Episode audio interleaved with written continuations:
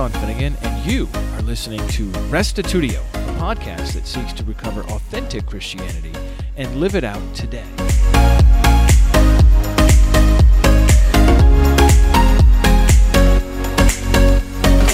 Tragically, many Christians skip over reading the Torah. They focus on the Gospels or epistles of the New Testament. However, the first five books of the Bible contain many rich insights into God's heart and how He asked Israel to live. In fact, it's impossible to understand the rest of the Bible, or even Jesus, without first becoming familiar with the law. This episode will provide you an overview of the Torah's instructions about holiness, sacrifice, justice, and sacred time. Here now is part six of Read the Bible for Yourself How to Read the Law.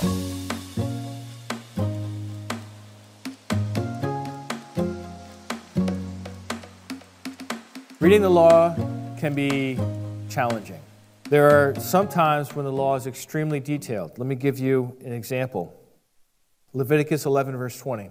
All winged insects that go on all four are detestable to you. Sounds sensible, right? Verse 21. Yet among the winged insects that go on all fours, you may eat those that have jointed legs above their feet, with which to hop on the ground. Of them you may eat the locust of any kind, the bald locust of any kind, the cricket of any kind, and the grasshopper of any kind. But all other winged insects that have four feet are detestable to you. This is an example of one of these parts of the law that's a little detailed, a little weird, and yet people eat insects. Even today, people are eating insects. And just put it on a stick and crunch it right up. Love it, right? It's easy to get distracted while reading the law. It's easy to get sleepy. It's easy to um, struggle while you're reading the law. So, what I would recommend is that the biggest thing is focus. Find some way to focus, which means usually eliminating distractions. If you can eliminate distractions, so if you're around people who are talking, earbuds, or if you can get to a place where people aren't talking, and, and don't be super tired I don't know why we do this. Like we'll, read like Leviticus on a day where we're just like exhausted. It's like you're not gonna you're not gonna have any benefit if you're reading a sentence and then you're like, whoa, what did I just read? So and you can engage your other senses. You read out loud. Now you're using your eyes, you're using your mouth, you're using your ears. You can stand, you can walk around. You know, but the big thing is to focus and to really concentrate on what, what you're reading. And then what I recommend you do is you keep track of stuff.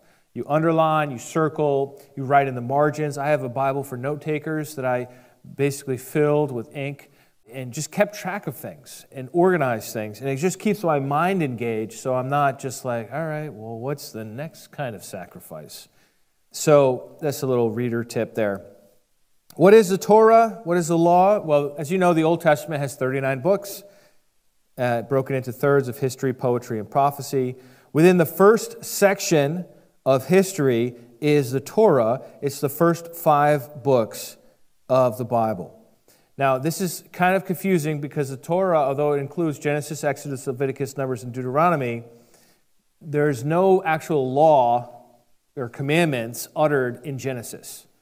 And most or half of Exodus is the narrative of the 10 plagues and Mount Sinai. So, really, it's the second half of Exodus Leviticus, Numbers, and Deuteronomy, where you find the actual commandments of the law. But all of it's referred to as the law. It's also called the Pentateuch, which is a fancy word, means five books. And then it's also called the Torah. There are four main categories within the Torah holiness, sacrifice, justice, and sacred time.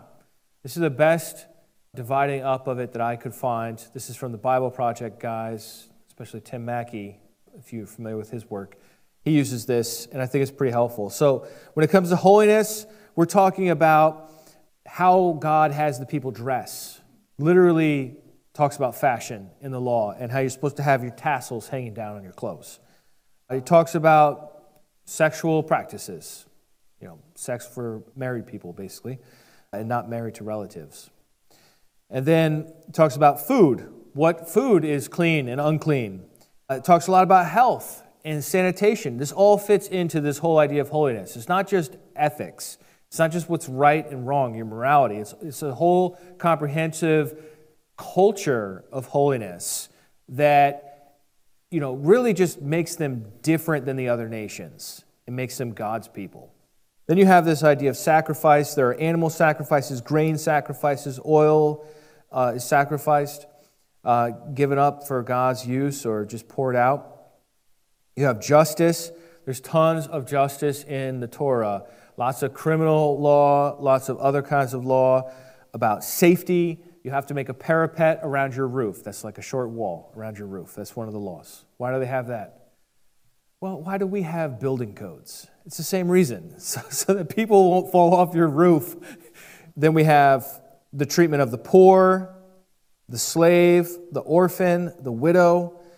There's moral laws, like the Ten Commandments, for example. That's all under justice.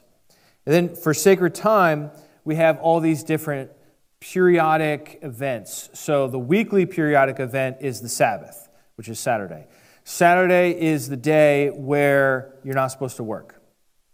Then every month, they have what's called the new moon, and they mark the new moon, which is when the moon you know, goes, finishes its cycle. And then every year, they have all other kinds of sacred times.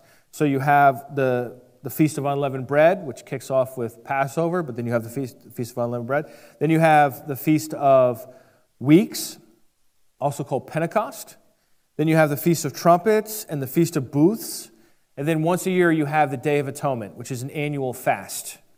And that's a time for repentance and mourning and sacrifice. So it's a whole way of life. That's how I would recommend you think of the Torah. Think of it as a way of life that God gave to Israel to cover, like, not everything, but like as much as you could reasonably cover in ancient, five ancient scrolls he has in there. So it's a constitution. I think of it as social engineering, where God says, you know, you're going to do things this way. You're not going to sow your, your fields with two different kinds of seeds, just one kind of seed. And then you have another field, put a different seed over there. All these things that just seem like, why? Why can't I wear cotton and linen? Why is it just one of the. Because thus says the Lord. And what it does is it generates a society that is separate in so many different ways from their neighbors. And so, what is the anxiety? The anxiety is that God's people are going to just absorb into their neighbors. It's the fear of syncretism, which, which is where you take different components from different cultures and religions and you just mix them all together. Kind of like the United States of America, right? it's kind of like, at least it, it was the theory of the United States. They called it the melting pot. Uh, but uh, so God doesn't want there to be a melting pot in Israel. He wants them to be His people and to be distinctive and not to worship idols. Fee and Stuart say the Old Testament law is a covenant. A covenant is a binding contract between two parties, both of whom have obligations specified in the covenant. So that's a big word. I'm going to come back to it, but the Torah is, is this covenant, is part of this whole comprehensive way of life, and there are obligations. The people have obligations to God. The people have obligations to each other. The people have obligations to people that they conquer, even, and to their nation neighbors. And all of these obligations are spelled out on the Torah. Then, on the other hand, God has all these obligations to his people. Because, you know, they've got their stuff that they have to do. Well, God has his stuff that he has to do. and He has to protect them and he has to watch over them and give them fertility and all, all the things that gods are supposed to do. God says He's going to do in the Torah. And those are what we call promises. So we have commandments and promises. But they're really just obligations for the people and obligations for God. This all begins at Sinai. That's the beginning point, where God had brought them out of Egypt with the 10 plagues. Every one of those plagues was targeted at one or more Egyptian gods showing that God, that Yahweh was better. He brings them out, he brings them to a mountain, and on the mountain, he introduces himself to his people. And that's Exodus chapter 19. It says, On the morning of the third day, there was thunder and lightning, as well as a thick cloud on the mountain and a blast of a trumpet so loud that all the people who were in the camp trembled. Moses brought the people out of the camp to meet God. Isn't that amazing? They took their stand at the foot of the mountain. Now, all of Mount Sinai was wrapped in smoke because the Lord, or Yahweh, had descended upon it in a fire. The smoke went up like the smoke of a kiln, while the whole mountain shook violently. As the blast of the trumpet grew louder and louder, Moses would speak, and God would answer him in thunder.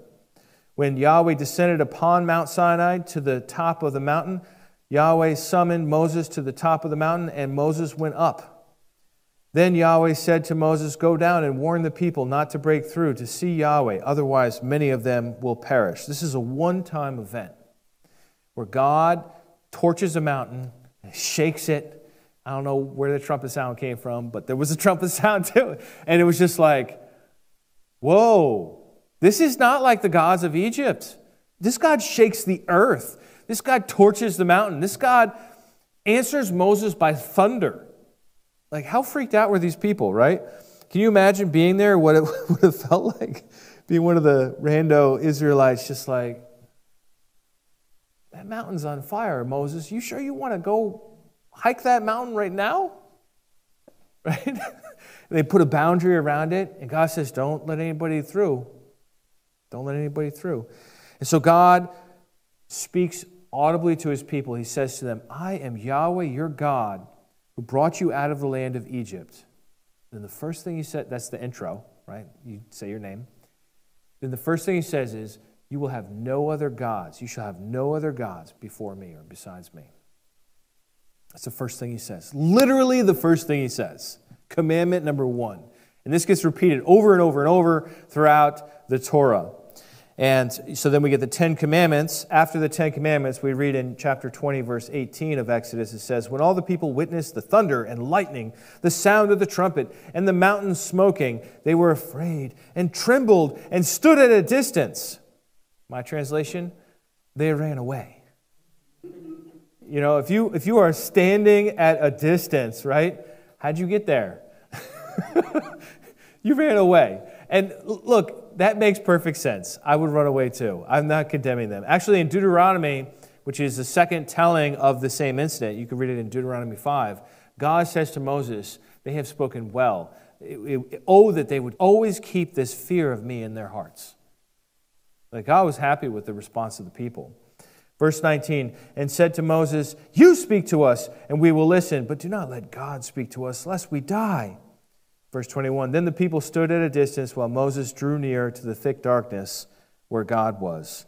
So that's the origin of Torah, is that God comes down, he has the Ten Commandments, right? And then Moses goes up and he receives the book of the covenant.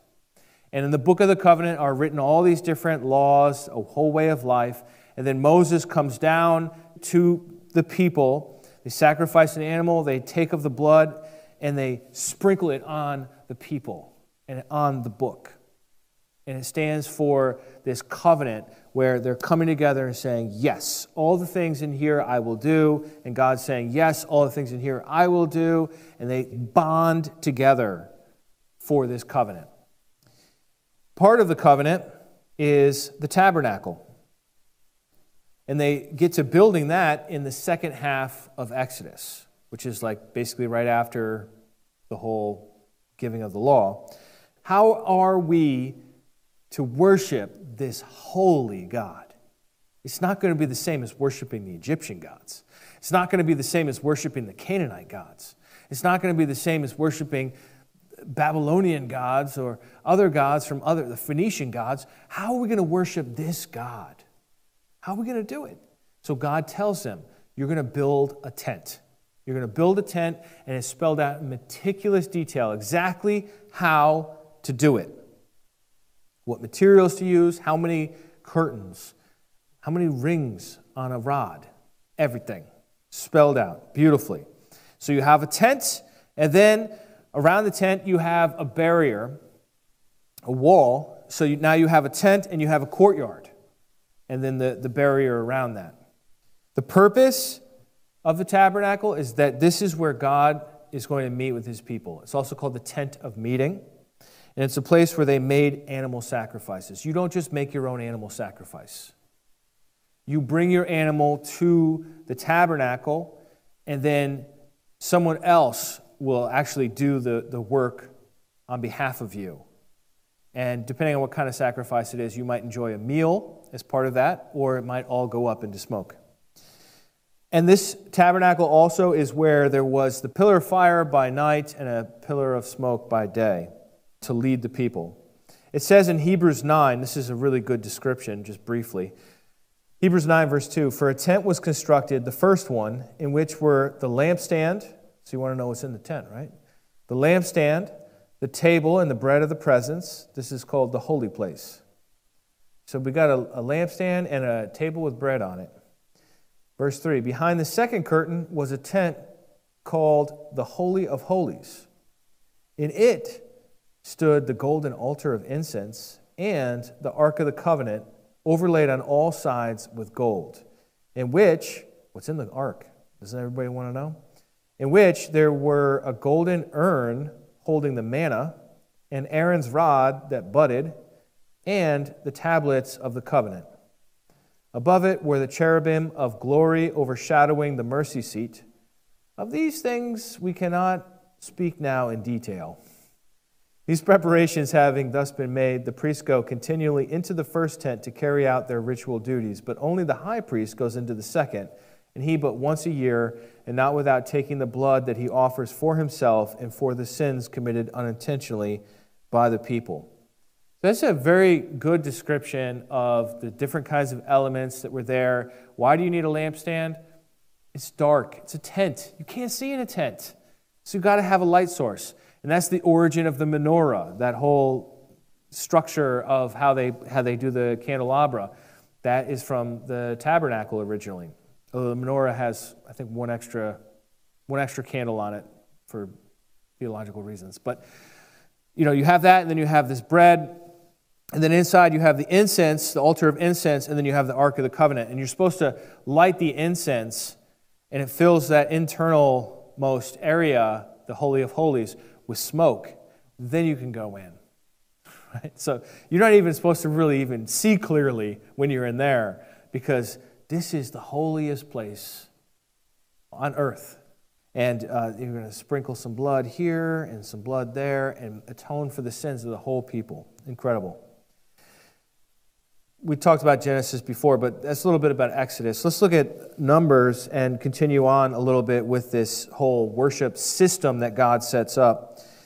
Uh, Numbers talks a lot about, guess what? Numbers. you know, there's a lot of counting of the different tribes, and there's the census, and there's a genealogy in there too. It, numbers is really showing you the organization of the camp. So you have in the center of the camp the tabernacle. In the center of the tabernacle, you have the Holy of Holies, right? And then outside the tabernacle, you have this barrier. And outside that, you have the, the priestly families. And outside of that, you have the Levitical families, right? And then outside of that, now you've got normal people groups, right? So the whole thing is like centered on this holy place in the middle. And that's all explained in Numbers in great detail. Israel, whose name had been Jacob, his name was changed to Israel, he ended up with 12 sons. And they were Reuben, Simeon, Levi, Judah, Dan, Naphtali, Gad, Asher, Issachar, Zebulun, Joseph, and Benjamin. So one of his 12 sons was the boy named Levi. Levi becomes a whole family, and they call any descendant of Levi a Levite. So if you're a Levite, you're a descendant of Levi, who was a descendant of Israel. Now, in the time of Moses, God had selected Aaron, that's the brother of Moses. He is a Levite already. Moses and Aaron are both Levites. He says to Aaron, You're going to be the first high priest. And I want Moses to anoint you. I want, I want you, you're going to, you're going to wash. Moses is going to dress you. He's going to prepare you, do all these, these things to like symbolize your ordination before God. And then you're going to be the first high priest. And then all the priests will be from your direct descendants. So Moses could not be a priest. Even though he was a Levite, he was from the tribe of Levi, he was not a descendant of Aaron, he's a brother. So he can't be a priest. He could be a Levite, but he's not a priest. So a priest is a Levite who can trace their ancestry back to Aaron. Now, the Hebrew word for priest is Cohen. So if you know anyone with the last name Cohen, They can trace their ancestry back. But, uh, you know, these people are still here. It's incredible to think about that. Let's talk about the Levites' duties. In Numbers chapter 18, verse 21, it says, To the Levites I have given every tithe in Israel for a possession in return for the service that they perform, the service in the tent of meeting. From now on, Israelites shall no longer approach the tent of meeting, or else they will incur guilt and die. But the Levites shall perform the service of the tent of meeting, and they shall bear the responsibility for their own offenses. It shall be a perpetual statute. You see this? God says to the Levites, I've given a tithe. So in Israel, they would give to the functioning of the whole worship system, and the Levites are receiving that as income. It says, It shall be a perpetual statute throughout your generations, but among the Israelites they shall have no allotment. So they get no land. Le- Levites don't get land. Because I have given to the Levites as their proportion the tithe of the Israelites, which they set apart as an offering to Yahweh. Therefore I have said of them that they shall have no allotment among the Israelites. So the whole Levites as a tribe were set apart by God to minister to him and to facilitate the worship of him, much of which has to do with sacrifices. But the Levites weren't doing the sacrifices, all of them, only the priests were doing the sacrifices, as we'll see in just a moment. So, what was a non priest Levite to do? Well, according to Numbers, their job was to set up the tabernacle, to tear it down, and to transport it because these people don't have a home yet. They're wandering for 40 years, and then even once they get to the, to the promised land, it's not like right away that they build a temple. It's not till Solomon. So that's over a century later. Uh, well, centuries of judges, but then you also have kings for 80 years or whatever before Solomon even becomes king. So that's a long time to have this portable system carried from place to place. In the time of David, once there is that relative stability, they still have the tabernacle, but he has now taken Jerusalem and he says, All right, you Levites, your job had been to carry, to transport, to pack it up, to unpack it.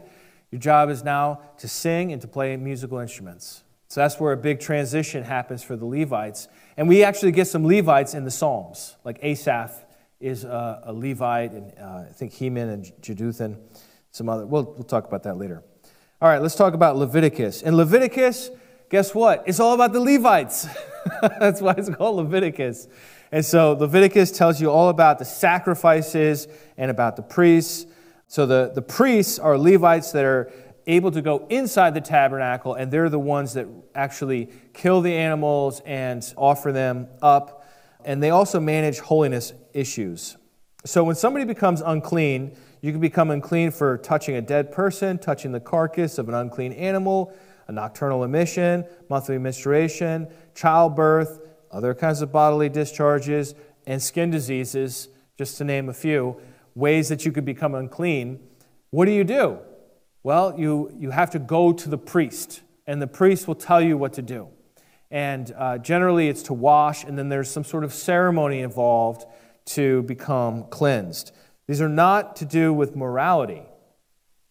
It's not a sin to be unclean. It just means that you're not in a state of purity to join in the camp of the people. And, you know, God didn't explain to them, hey, there's this thing called germs, and let me explain how that, you know, he doesn't, he just sort of like, all right, this is how we're going to, and, and guess what? A lot of the rituals involve washing in water, right? Actually cleaning yourself, physically cleaning yourself. Then the high priest, as I mentioned, he got to go into the inner room once a year, into the Holy of Holies, and that was on the Day of Atonement, Yom Kippur. It was an extraordinary privilege. So, just to clarify, you have Israel, the nation of Israel, 12 tribes, massive, right? Out of Israel, there's the one tribe called the Levites. Out of the Levites, there's one clan or family who are the descendants of Aaron. And then out of that clan or family of the priests, there's one person who is the high priest at a time. Let's talk about sacrifices. Let's talk about sacrifices. A person brings an animal to a priest. The person then places their hands on the head of the animal, then the animal is slaughtered. I can't say for sure if you slaughter the animal yourself or if the priest does. maybe it goes either way. It, was kind of ambiguous when I looked into it. And then parts of the animal, or the whole if it's a burnt offering, but generally parts of the animal are then burned on the fire. Parts of it are taken outside the camp, like the parts that nobody would want to eat, okay? And then parts of it would be cooked and distributed as part of a meal, a celebratory sacred meal. So there are lots of types of sacrifices. You have burnt offerings. In that case, you butcher the animal and burn the entire animal. Then you have grain offerings. Well, guess what? That's not an animal, it's grain. And a lot of times that was involving oil as well as grain. And you burn a portion, but the rest goes to the priests. Where do the priests get their bread if they don't have any farms because they have no land? Grain offerings. Super important to the priests, I'm sure. Um, then you have peace or well being offerings. These would be animals that are butchered. They would burn the fatty parts of the animal, but then the meat, a portion of it would go to the priests, but the lion's share would go to the family. And that would be uh, an offering where there would basically be a barbecue, and you would rejoice and eat red meat. Sounds awesome. Then there were sin offerings to make purification for unintentional sins, and then there were guilt offerings used to make reparation for a sin against someone. Like um, if you were found guilty of something, you would then do uh, what they call a guilt offering. Then they had holy day offerings, like on the day of Yom Kippur, on the day of atonement, they would have a goat, a special goat that they sacrificed that day that wasn't common, but it was used, and there are certain other animals for that special day, and so it went. In Leviticus 17:11 it says, "For the life of the flesh is in the blood, and I have given it to you for making atonement for your lives on the altar. For as life, it is the blood that makes atonement." So this is a, a really key understanding for how they thought about sacrifices. They were thinking of the blood as representing the life of the animal. The animal is making atonement on behalf of the person whether for a sin or even just for other reasons that are specified in the book of Leviticus. Moving on to Deuteronomy. Deuteronomy is the second telling of the law. That's why it's Deuteros Nomos, second law. It's a Greek word. No Jewish person would call it the book of Deuteronomy. They have their own name for their books of the Bible, right? As Christians, we call it Deuteronomy. It's a great name. It reminds you what it is. Like Leviticus is a great name. It reminds you of talking about the Levites and the sacrifices, right? Deuteronomy is the second law. So it's 40 years later. Moses had already come down from the mountain with the book of the covenant, had explained it to the people. They said, We're going to do it. Well, they rebelled. They were not faithful. So then, we don't even need to get into the golden calf. Leave that to your reading. All right? So then we get to the book of Deuteronomy. In Deuteronomy, it's a new generation, and Moses is retelling the law. And the book of Deuteronomy is highly stylized in the form or structured in the form of an ancient covenant. And we know this because archaeologists have found other ancient covenants of non Israelite people that follow a particular pattern. And so this is the pattern of a covenant document. It has a preamble a historical review, individual laws and requirements, a deposit of the text, a list of witnesses, blessings and curses, a ratification ceremony, and an exhortation. We find the same kind of thing, not like with the particulars, but like the same general contract idea with other ancient Near Eastern communities around the same time and before. I love Deuteronomy It's such a great book, in my opinion. It really shows you the heart of God. It really shows you what does God really want. So much of the earlier stuff is like just narratives about people, and Leviticus is, and you know, it's very detailed. Then we get to Deuteronomy. You really, I feel like Deuteronomy, you really see God's heart. I recommend, you know, check it out. I think Deuteronomy is, is just so beautiful. Moses tells the people, Hear, O Israel, this is Deuteronomy 6 4. Yahweh is our God, Yahweh alone. You shall love Yahweh your God with all your heart, with all your soul, with all your might. Keep these words that I am commanding you today in your heart. Recite them to your children. Talk about them when you are at home, when you are away, when you lie down, when you rise. Bind them as a sign on your hand, fix them as an emblem on your forehead, and write them on the doorposts of your house and on your gates. It's just uh, incredible the exhortation to remember these laws. There, there's so much built into the book of Deuteronomy to convince the people to, like, don't forget this. Remember this. Write it on your doorpost. Put it on your forehead. Tell your kids when you're up, when you're down, when you're standing, when you're walking. Talk about it, right? There's just like a lot of reinforcement built in to Deuteronomy. There are two major kinds of laws in the Torah, but especially in Deuteronomy apodictic and casuistic. It's a couple of fancy words for you to show off to your friends. Not bad, right? Apodictic laws are laws that are general commands like the Ten Commandments, just uh, kind of like a positive statement, like don't steal. It's a nice apodictic command. And then uh, casuistic or case laws are dealing with specific situations. So, for example, if, if a slave ran away and came to your house, that person was, it says, should reside with you in your midst in any place they choose, in any of your towns, wherever they please, you shall not oppress them. It's a very specific case law, the case of a runaway slave. And it's interesting, in America, nobody followed this because they tried to put the slaves back to their owners. Here it's saying, no, like take care of the take the slave in, take care of, but that's a very specific situation. Or how about this one? This is Deuteronomy 22 6. If you come on a bird's nest in any tree or on the ground with fledglings or eggs, with the mother sitting on the fledglings or on the eggs, you shall not take the mother with the young. Let the mother go taking only the young for yourself, in order that it may go well with you and you may live long. It's a very specific case, right? So that's an example of another one of these case laws. Now, I want to kind of broach the subject of dealing with embarrassing or sexist laws because we live in a very different culture than they did, and sometimes people struggle with this. I believe the law God gave Israel was good. I don't think it was punishment. I don't think it was an impossible thing that nobody could do. I think it was a way of life that He graciously gave them. It was a covenant that He gave them to live by that was good for them. I don't think the proper way to read the law is to think of yourself as like a modern person and then to, to look at the law and be like, oh, look how backwards that is. I just don't think that's fair for any ancient document. I think what you want to do is read it in light of its own situation, its own setting. And when you do that, it reads totally differently. I'm going, to, I'm going to show you an example of this. But I want to just set a couple of standards out there for you. First of all, every ancient Near Eastern, that's the part of the world Israel is in, every ancient Near Eastern civilization believed in patriarchy. That is, that the father of the household ruled over the household. The Bible never says you should do it that way. It just works within that kind of world. That's the kind of world that existed.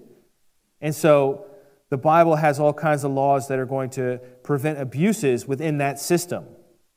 They also all believed in slavery. And they were sexist, okay? Like, that's just the way the world was. The Bible's not saying you should do it this way. It's, it's saying, okay, if you're going to have a slave, it doesn't say thou shalt have a slave, but it says if you have a slave and you injure your slave and you break your slave's tooth, set the slave free for the sake of his tooth. You know what I mean? So it, it curbs abuse, so you can't just beat your slave mercilessly, but it doesn't outlaw slavery outright either. And if you, and if you have an Israelite slave, you have to release them after seven years. You can't even keep them forever. So there's lots of this where, where if you just like looked at it cold, you'd be like, oh my goodness, like the Bible believes in slavery. But like so did everyone else in all of literally every other ancient civilization at the time. Everybody believed in slavery. Like the Bible believing in slavery is not significant. What's significant is the Bible treats slaves as if they have rights and that they should be set free if they're abused. That's very different, even than American slavery, and that was only a couple hundred years ago. So the Torah doesn't challenge many injustices that we would today. Okay? But it does curb a ton of abuses that will happen in that kind of a society and protect the vulnerable. So I just want to show you one example of this, just as a way to help you read this stuff and not stumble on it so much. Deuteronomy chapter 21, verse 10. I'm going to tell you right now, this is going to offend you. All right, but I'm going to read it anyhow. It says, uh, When you go out to war against your enemies, and Yahweh your God hands them over to you, and you take them captive, suppose you see among the captives a beautiful woman whom you desire and want to marry. And so you bring her home to your house. She shall shave her head, pare her nails, discard her captive's garb, and remain in your house a full month, mourning for her father and mother. After that, you may go in to her and be her husband, and she shall be your wife. But if you are not satisfied with her, you shall let her go free, and certainly not sell her for money. You must not treat her as a slave, since you have dishonored her. I don't know if that offended you or not. But people read this, they're like, oh my goodness, the Bible endorses taking captives in war and making them marry you. Okay, yes, it does. The standard operating procedure for captured villages in warfare was to rape the women. That was standard procedure. I shouldn't say procedure. That was a common response in that scenario. And, and still is in many recent wars as well. This is incredible. This is like a this is like feminist propaganda from thousands of years ago. You can't. What do you mean you can't have sex with your with your captured woman? You not only can't you can't you sleep with her, you have to make her in a sense like not attractive. Like all this business here with shaving her head, paring her nails, taking off the you know, and then you're going to live with her, mourning for her parents giving her space. You, know, you can't touch her yet. You give her a whole month. She's got to mourn her parents, mourn her friends. All the men probably died in the battle, or else she wouldn't have been taken captive, I would think. This actually dignifies this person. This, this, this says she's not an object, she's not property, she's a human being. Give her her space, and then you can marry her, sure, but you can't just marry her and then ditch her and sell her you have to give her actual divorce. And, that, and a divorce gives her rights. Once again, the ancient concept of divorce gave her a paper. It gave her, well, not a paper, but a document so that she could operate in society. Also, this woman is going to become a member of the covenant community of Israel. She's not going to be treated like a Moabite or a Philistine or an Amorite. No, she's going to be one flesh with this guy, is an Israelite. Her kids are going to be Israelites. She's now part of the whole system of God's people. Uh, so it's actually, it's actually a huge step forward to protect women in this situation, even though by our standards today, it's like, oh my goodness, this is so primitive, this is so bizarre. And so that's kind of, I think, a good approach to take with this stuff. Two books I want to recommend to you if you are troubled by stuff you read in the law. Uh, one is Is God a Moral Monster by Paul Copan. It's a great book. I read the whole thing, I liked it so much. He has a part two, which I haven't read yet. But uh, yeah, it's a, it's a really great book.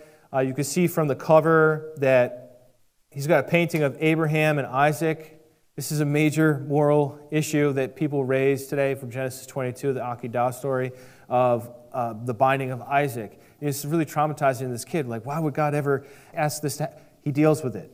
Canaanite genocide. Why is God wiping out a whole entire tribe of people? He deals with it, right? So there's a lot of those kinds of things that us as modern people we ask that Paul Copan deals with. The other book there is by Dan Kimball, which is called How Not to Read the Bible making sense of anti women, anti science, pro violence, pro slavery, and other crazy sounding parts of Scripture. So, if you're looking for resources on this, I would say those, those are both good.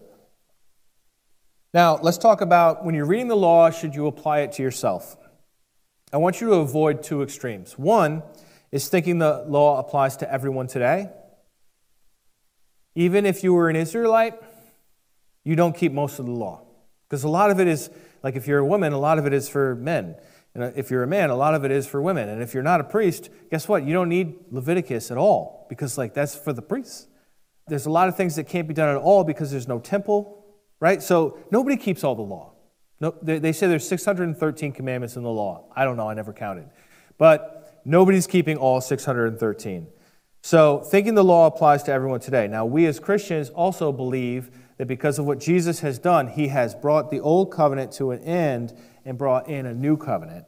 So, we would say, well, it's not even my covenant. I actually met an Orthodox Jewish lady once, and I asked her, I said, I'm Irish, Italian, like, do I, do, should I keep the law? And she said, no. Why would you keep, the, you're not Jewish, why would you keep the law? That's the weirdest question anyone was. I'm like, all right, so just to confirm, you're an Orthodox Jew? She said, yes. I said, you keep the law? She said, yes, absolutely. But I don't keep the law. She said, right, you got it. Simple as that. So even if you're an Orthodox Jew, you don't think that Gentiles should keep the law today. It's not going to hurt you, okay, just for the record. I'm not going to condemn you if you want to rest on Saturday and not eat shrimp, whatever. You do you. But I'm just saying, don't put it on the rest of us that we also can't eat bacon or work on a Saturday. So, the one extreme is thinking the law applies to everyone today, and the other extreme is thinking that it's entirely irrelevant, you don't need to read it. Those are extremes. I encourage you to avoid both of them. Let me give you five reasons why the law matters, and then we will conclude. Number one, the Torah teaches you who God is. Look, this is worth it. Even if this is the only reason why the law is valuable, understanding who God is, you're supposed to be in a love relationship with this God. You're not just supposed to be in like a fear relationship, like, oh my goodness, he's so powerful. No, like you're actually supposed to love God. How can you love someone you don't know? The law tells you who God is and what his preferences are. If you love someone, guess what? You want to know what their preferences are. My wife's preference is to never be kissed if I have raw broccoli breath. Uh, maybe some of you also feel that way. You don't want to be kissed by somebody who's got raw broccoli breath. That's very important to my wife. That's her preference. So I have to honor that. If I love her, that's a silly one. But God has lots of other more important preferences. Number two, the new covenant includes many of the same prohibitions and commandments as the old covenant. So a lot of the stuff you read in there is still the same. You know this commandment to love God with all your heart, soul, mind, and strength? It's in Deuteronomy. The one to love your neighbor as yourself? It's in Leviticus. Right? So there's a lot of repetition in the new covenant that was also in the old covenant. Number three, the law shows how highly God values holiness over syncretism. Syncretism, once again, is combining a bunch of beliefs together, like a, a tray in a cafeteria where you're like, oh, take a little Buddhism, a little Islam, a little Christianity. No, no, no, no. Not with our God. Maybe if you're Baha'i, you're good, but like we're Christian. And Christian, Christian God is not going that direction. Number four, understanding the Pentateuch is necessary for understanding the rest of the Bible. If you want to understand the rest of the Bible, you've got to read the Torah. Number five, you can extract ethical principles from laws, even when the particulars don't line up. I'll give you an example. This is a good one. Let's say you're sitting there on the road and you see your neighbor's ox walk by. There's actually a law about this. It says you have to bring that ox back to your neighbor because it's his, it's lost, and you have a responsibility to go give it back.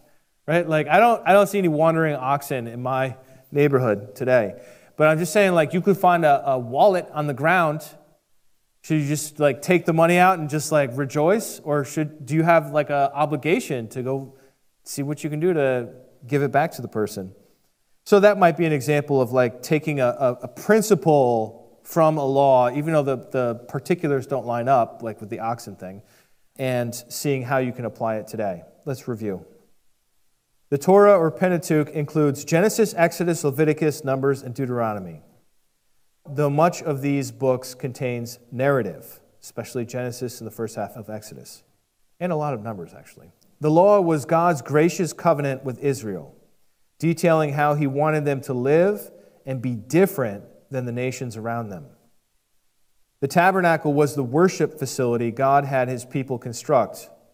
Under King Solomon, the temple in Jerusalem replaced the tabernacle. God set apart the tribe of Levites to manage the tabernacle and the offerings made there. They didn't receive a land inheritance. Instead, the people supported them financially. God set apart the priests, a subset of the Levites, to manage the sacrificial system, maintain holiness, and cleanse those who became unclean. The high priest was the only one allowed to enter the Holy of Holies in the tabernacle on the Day of Atonement, Yom Kippur. Deuteronomy contains the clearest expression of the covenant God made with Israel, updated for the second generation. Although some of the laws contained in the Torah seem backward or offensive to us, they limited abuse and protected vulnerable people amid a patriarchal and unequal society. And last of all, although most of the specifics of the Torah don't apply to Christians today, it's critical to understand to know God better and understand other parts of the Bible. And we are going to keep doing that. Next time, we're going to look at wisdom literature. It's going to be a total change of pace, and I hope you'll join me for that as we continue in this course on how to read the Bible for yourself. Well, that brings this one to a close. What did you think? Come on over to restitutio.org and find episode 537 how to read the law, and leave your feedback there. Would love to hear your thoughts. On episode 3, How to Read the Bible in Context, Main Point Ministries wrote in Overall, great lesson, but totally disagree with Sean on the dietary laws. He says that Christians should not abide by them, and the majority agrees with him. However, the majority of Christians believe in the Trinity, and yet he rejects the Trinity. So the majority isn't a barometer of truth.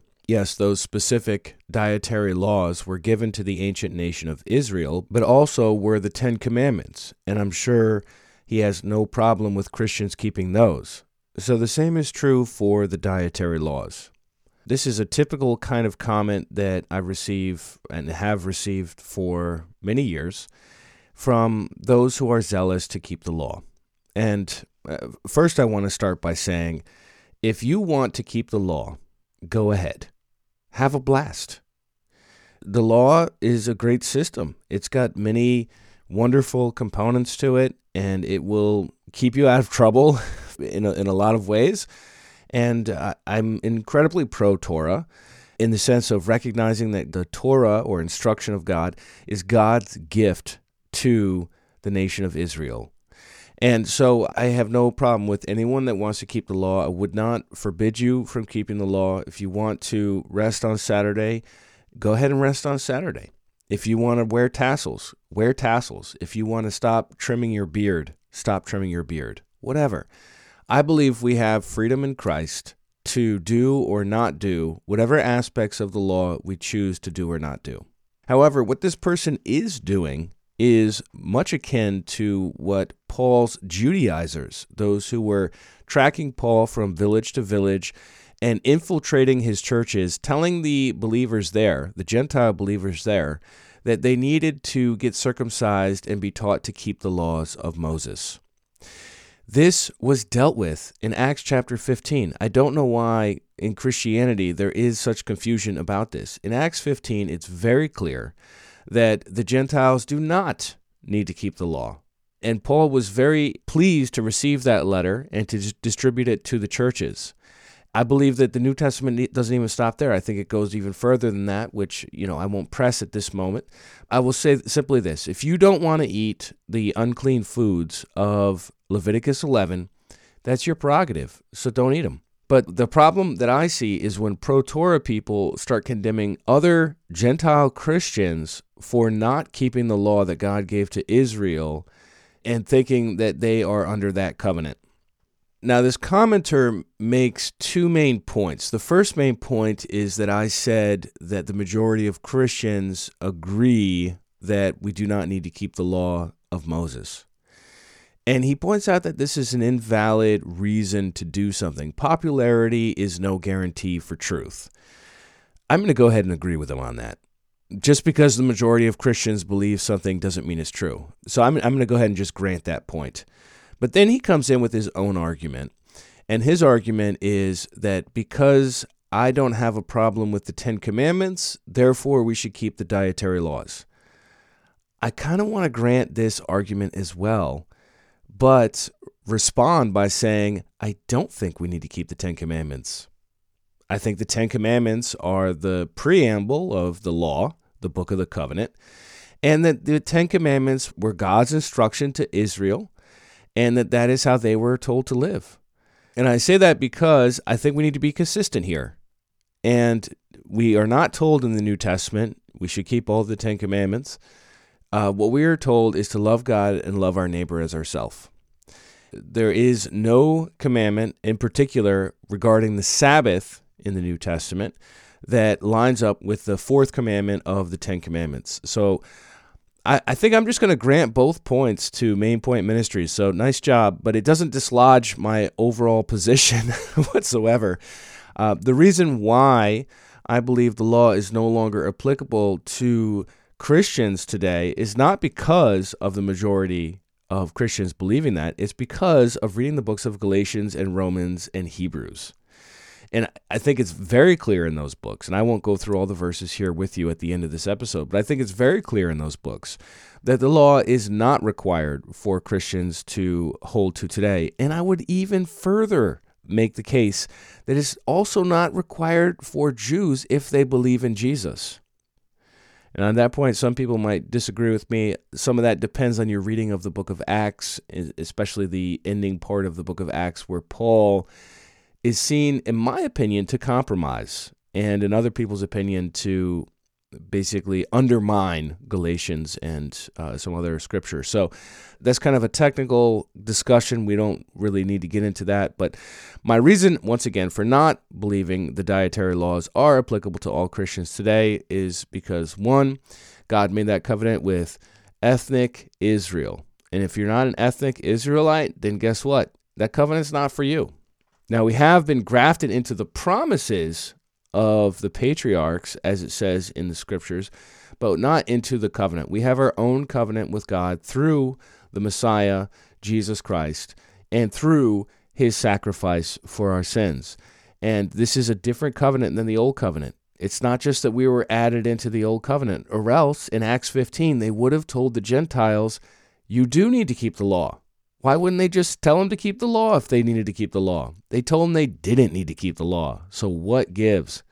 Well, the early Christians understood that to become saved and to become part of the family of God does not mean that you need to keep Torah.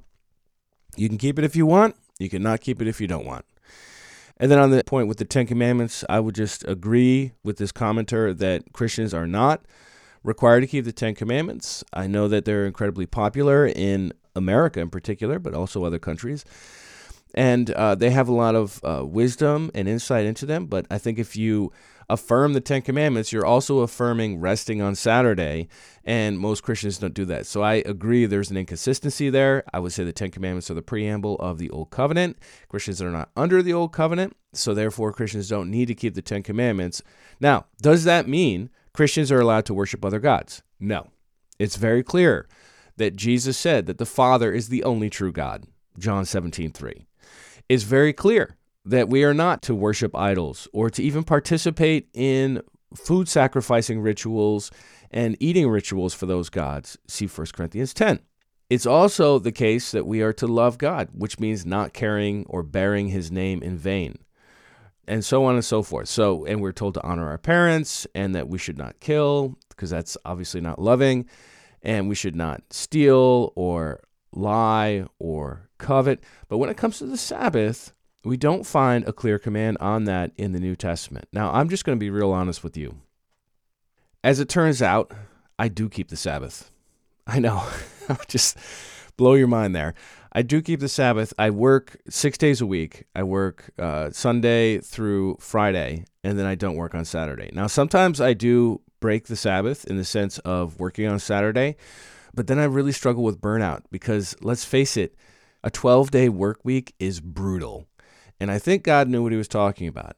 Now, I don't I'm not keeping the Sabbath for because I think you have to. I'm keeping it in, in the sense of just not working my job, I'm not doing any specific rituals or spiritual practices on Saturday, but I in all honesty, I'm not working my job on Saturday.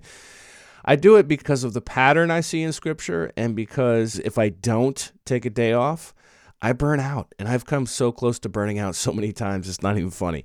So I am actually pretty strict about not working on Saturday. I don't go to the church on Saturday. I don't take appointments on Saturday. If there's an emergency, I will be there. Just like just like in ancient Israel or even modern Jews, they if there's an emergency, they will make an exception on Saturday. So I don't know if that went the way you were thinking it would, but those are my thoughts on the law uh, very pro Torah, but I don't think it's necessary for Christians to keep today. If you want to know more about what the Bible says about this and really get access to the full case for why I think you don't need to keep the law, check out my class on YouTube called New Covenant Theology. And uh, this is a class I co taught with Dr. Jerry Wierwille. And uh, we really laid out the case of a covenantal understanding of interpreting Scripture. But in the process of doing that, we also did a couple of episodes on why Christians don't need to keep the law today. So at some point, I may put that out on Restitutio. I may not, but it's already out there on YouTube if you want to take a look at that course. It's a perennial topic, so I expect it will come up again. But thanks for writing in and thanks for your thoughts. That's going to be it for today. If you'd like to support us, you can do that at restitutio.org. Thanks to those of you who are supporting us. I'll catch you next week. And remember, the truth has nothing to fear.